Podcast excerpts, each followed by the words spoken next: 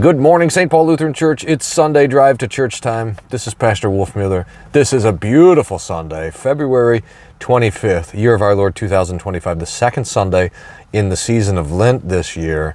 And the texts are phenomenal. So, uh, the, all three, in fact, all four of the texts are, are stunningly beautiful texts. We'll talk about them in, in just a little bit. Uh, maybe noting, first of all, that for the season of Lent, we've made a couple of adjustments. The first, maybe the most obvious, is that we switched from Divine Service Setting 3 to Divine Service Setting 1. So the liturgy starts on page 151.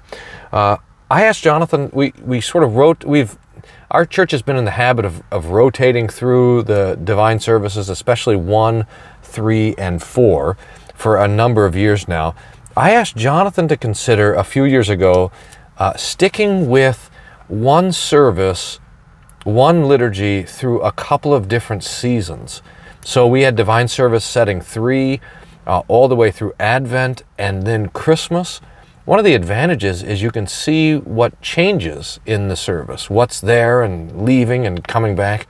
Now that we're in Lent, we'll do Divine Service 1, Lent, and Easter. And so you'll be able to see what changes are happening through the service as well. So you'll notice, as an example, that the, um, the Gloria in Excelsis is omitted for the season of Lent. Also for Advent, it's a festive hymn, the hymn of the angels and so it's dropped for the season of fasting. You'll notice also that the Alleluias are taken away from the beginning and the end of the verse of the day. So the verse today is one of the verses from Mark chapter 8. If anyone would come after me, let him deny himself and take up his cross and follow me. But no Alleluias before or after. It's a different uh, gospel acclamation uh, for the for the season of uh, of Lent. Uh, the, the whole tone of Lent is a little bit more somber, and we're going to try to grab a hold of that by speaking a little bit more of the liturgy. So you'll notice today that the words of institution will be spoken and, and not chanted, and that's an attempt to try to grab a hold of that uh, season of fasting sense of Lent. Uh, looking really quickly at the bulletin cover, you'll notice when you get into church and grab your bulletin that we have an El Greco painting. The Greek, he was in Spain, but he was from Greece and he was a really innovative painter. Uh, this is a crucifixion, so it's Jesus carrying the cross. Sorry, not crucifixion, but Jesus carrying the cross. He's crowned with thorns.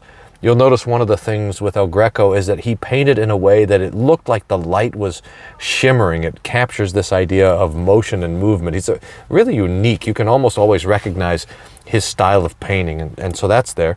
And the collect is another one of these oh, what normal collects. It's uh, it's an address to God the Father. It it has the address, the rationale, the petition, and the conclusion with doxology. Uh, it like Lent. It's a all the collects in Lent. It's a prayer of humility. So we'll pray it together as we get started here. Let's pray. O God, you see that of ourselves we have no strength. By your mighty power, defend us from all adversities that may happen to the body and from all evil thoughts that may assault and hurt the soul. Through Jesus Christ, your Son, our Lord, who lives and reigns with you and the Holy Spirit, one God, now and forever. Amen. Our psalm today is the last third of Psalm 22. Now, this, if, if you get to church early, I would commend you uh, taking a look at Psalm 22. It's one of the most important psalms uh, in, in the scriptures. It's the psalm that Jesus quotes from the cross My God, my God, why have you forsaken me? So, Psalm 22 is the psalm that we'll hear uh, sung on Maundy, Thursday after the service when the altar is being stripped. It's really a psalm of uh, of the passion of Jesus. And it, I think Psalm 22 has the fullest description of the suffering of Jesus in the entire Bible. But what's interesting about what the part of the psalm that we'll sing today is that it's, um, in some ways, it's the appendix of the psalm. It's the, it's the conclusion of the psalm, but it's after the main action has taken place. it's it's hard to see in most translations. I think the New King James has it clear, clearest. But ju- just to hear a few verses from the beginning of Psalm 22, and again, we we start uh, today at verse 23. And I'll show you what that says in a little bit, but it might be very interesting to look over the psalm and you see that the first 21 verses is basically from the perspective of Jesus on the cross. My God, my God, why have you forsaken me? Why are you so far from helping me? And from the words of my groaning, Oh my God, I cry in the daytime, but you don't hear. In the night season, I'm not silent, but you're holy. Our fathers trusted in you. They trusted to you. You delivered them. They cried to you and were delivered. They trusted in you and were not ashamed, but I'm a worm and no man, etc. Uh, dogs have surrounded me. I'm poured out like water. I, uh, many bulls have surrounded me. Don't be far from me. Verse 20 Deliver me from the sword, my precious life from the power of the dog. Save me from the lion's mouth, from the horns of the wild oxen. And then the end of verse 21 You have answered me. And the tone completely changes from that point on. Verse 22 I will declare your name to my brethren. In the midst of the assembly I will praise you. Verse 23, where we'll start. You who fear the Lord, praise him. All you descendants of Jacob, glorify him and fear him, all you offspring of Israel. For he has not despised or abhorred the affliction of the afflicted or hidden his face from him, but when he cried to him, he heard him. It's, it's, it's an amazing psalm. And what it captures there in that, in that shift from verse, from verse 21 to verse 22 is the move from the suffering of the wrath of God to knowing that it's all accomplished. It's um, the moment probably happens just a few minutes before the Lord's death. It's darkness has covered the face of the earth, and Jesus is enduring the wrath of God in our place. My God, my God, why have you forsaken me? He cries out, and then he's accomplished it. He's he's filled up the suffering. He, he's endured all that he's supposed to endure.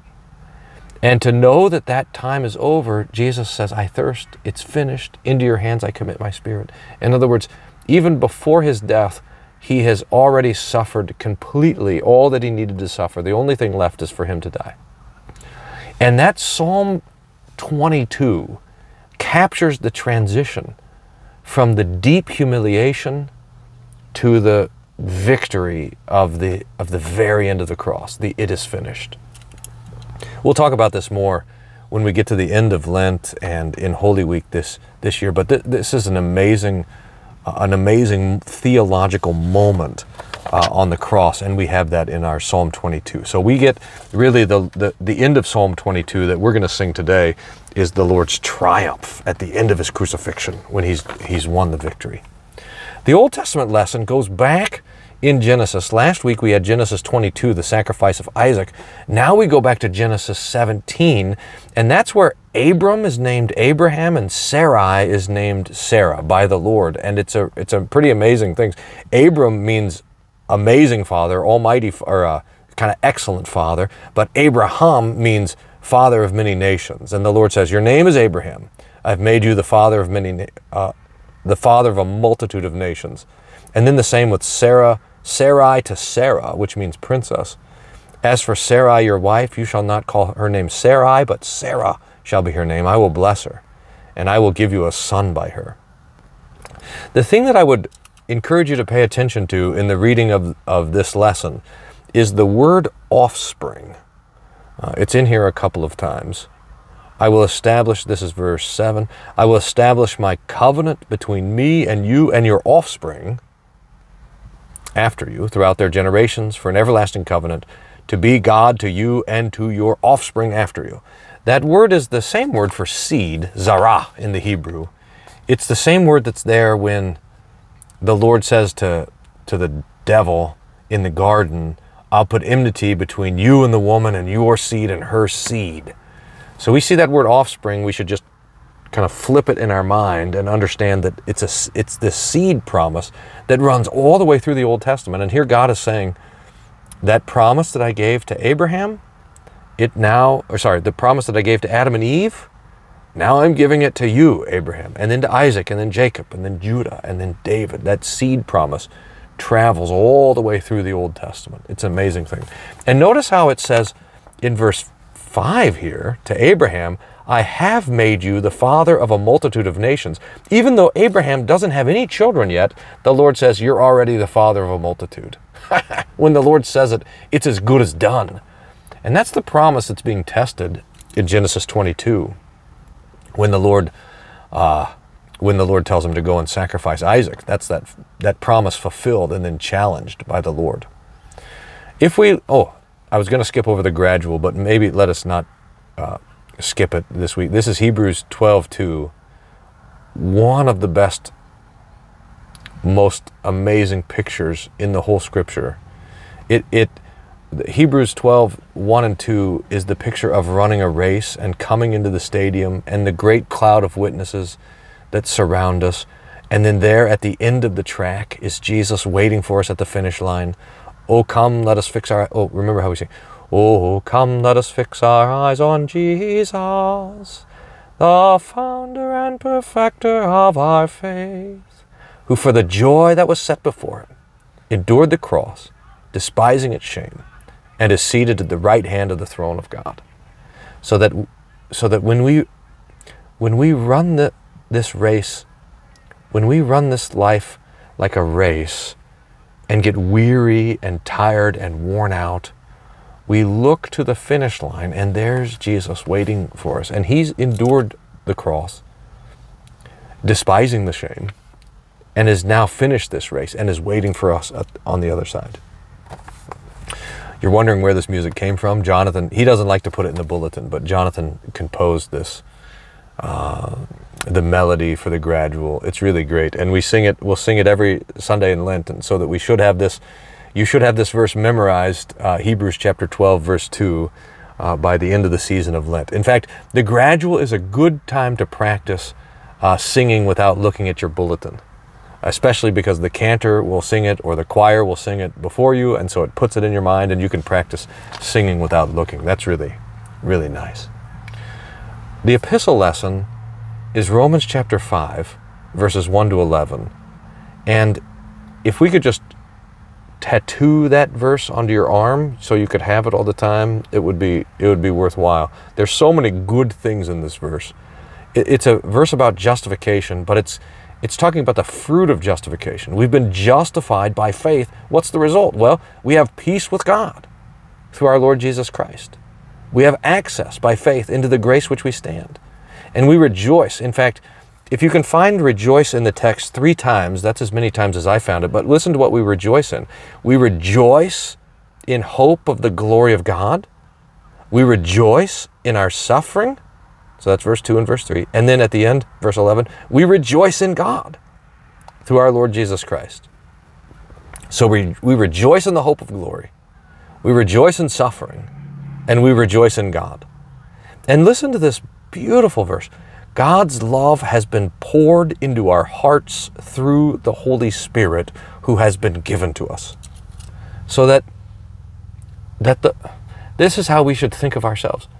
The love of God has been poured into our hearts. If you're if you're riding to church with someone, you can look at them and say, "The love of God has been poured into your heart," which is a nice thing to have poured in your heart. The world is trying to pour all sorts of nonsense into our heart anger and bitterness and fear and all. But what, what has God, by the Holy Spirit, has poured His love into your heart? Whew. And then there's a there's a there's three stills in the in the next part. Uh, while we were still weak at the right time, Christ died for the ungodly. Verse six, verse eight. God showed His love for us that while we were still sinners, Christ died for us. And then verse ten. For if while we were enemies, we were reconciled to God. So that we're weak and more, we're sinners and more, we're enemies, and still Christ dies for us. So that Paul is saying, look, you, you think that you have to do something to earn God's love and affection and kindness or, or, or do something to get him to be kind to you. It, when you were weak, no. When you were a sinner, no more. When you were his enemy, he died. For if while we were his enemies, we were reconciled to God by the death of his son, much more now that we're reconciled, we shall be saved by his life. Oh, it's amazing. Really amazing. And then the last text is Mark chapter 8. This is the uh, Who do men say that I am in Mark? It's verses 27 to 38. Jesus, it's, um, it's a turning point in the ministry of Jesus. He's taken his disciples as far away from Jerusalem as he'll ever take them. He's way up by Caesarea Philippi, in, but not in the city. He's in the foothills of uh, Mount Hermon, way up north, by Dan, the headwaters of the Jordan River. So think nor- way north of the Sea of Galilee, way out in the wilderness. And he asks his disciples, uh, Who do men say that I am? And they give various different answers. You know, some say that you're John the Baptist risen from the dead, or Elijah, or one of the prophets. Who do you say that I am? And Peter answers, You are the Christ. This is the first time that Jesus is recognized as the Christ by a human in the Gospel of Mark all up to this point, the only people who confess him as Christ are the demons. But but now here Peter confesses it. Now we remember what happened is um, uh, that Jesus turns to Peter and says, "Blessed are you, Simon, son of Jonah." Uh, for flesh and blood haven't revealed this to you, but my Father who is in heaven, and on this rock I'll build my church. That's not in the reading from Mark. And probably, remember, we said that the Gospel of Mark is Peter's Gospel? Mark was with Peter in Rome in prison when this was composed. And so the stuff that makes Peter look, look good doesn't really show up. It's mostly the stuff that makes Peter look bad. Um, that happens next. Because then Jesus begins to teach them that the Son of Man must suffer many things and be rejected by the elders and chief priests and the scribes and be killed and after three days rise again. And he said this plainly. Now, we're going to have three times in Mark and Luke and Matthew that Jesus teaches them that it's necessary for the Christ to suffer. And this is a, a completely revolutionary idea of the Christ, especially to the disciples. Now, it's there in the Old Testament, but but they didn't see it. Everyone was expecting the Christ to be strong, to be a political ruler, to be a, a leader, to be a soldier, to sit on the throne of David. I mean, if David Saul killed his thousands, David his tens of thousands, then the Messiah will kill his hundreds of thousands. That he would go to Jerusalem to suffer and to die, it's like they don't even get to the resurrection part because of this humility. And, and uh, Peter takes him aside and begins to rebuke him. And why? The key is in verse 38, where Jesus says, Whoever's ashamed of me and of my words in this adulterous and sinful generation, of him the Son of Man uh, also will be ashamed when he comes in glory with his Father uh, with the holy angels. So that, so that Peter was ashamed of the idea that Jesus would be humble and lowly and suffer. But that's why Jesus came. That's, that's who the Christ is, the one who suffers for us, to forgive us, to bring us through the troubles of this life to the joys of life eternal. So that's the, the great and wonderful uh, promise of this text. Wow, what a what a text. Uh, the hymn of the day. I am always trying to talk people into having this hymn as a funeral hymn. It's hymn 708 in LSB, Lord, Thee I Love with All My Heart. And I think we might have it in the funeral plan for Marjorie uh, Heaton, whose funeral will be next Saturday, March 2nd. Uh, at, service at 11, I believe. Uh, we'll announce it after the service today to the note of the time. It, uh, Lord, Thee I love with all my heart. It's this prayer that goes all the way through this life, all the way through death, and all the way to the resurrection. And we'll sing it back and forth between the between the congregation and the choir. And amazingly, the choir will start the third verse, and then we'll we'll join in at the resurrection. And then from death awaken me, that these mine eyes with joy may see. O Son of God, thy glorious face, my Savior and my fount of grace. Lord Jesus Christ, my prayer attend, and I will praise thee without end. It's, it is a marvelous prayer. It, it grabs that idea from the story that Jesus tells of, of uh, the rich man and Lazarus. Remember, the rich man dies and goes to hell, and Lazarus dies and goes to Abraham's bosom. The angels carry him to Abraham's bosom. And this is this prayer that when I die, that let your angels carry me to, to Abraham's uh, to Abram's bosom, bear me home, that I may die unfearing. Oh, what a what an incredible incredible hymn. So so don't don't miss the hymn. It'll come at you as a, as a beautiful hymn, but make sure to meditate on the words of that um, of that hymn as well. Boy, there's a lot here. All right, that's probably good for this uh, uh, drive to church. You're probably there already. Uh, Sunday school will be great today. We're going to have um, uh, Dylan Smith is going to be teaching on Joel, so so that'll be uh, that'll be a lot of fun. And baptism, Lord willing, uh, in the early service uh, for uh, for two children, so that'll be great as well. So hopefully we'll see you very soon. Drive safe. Uh, happy Sunday drive to church. God's peace be with you.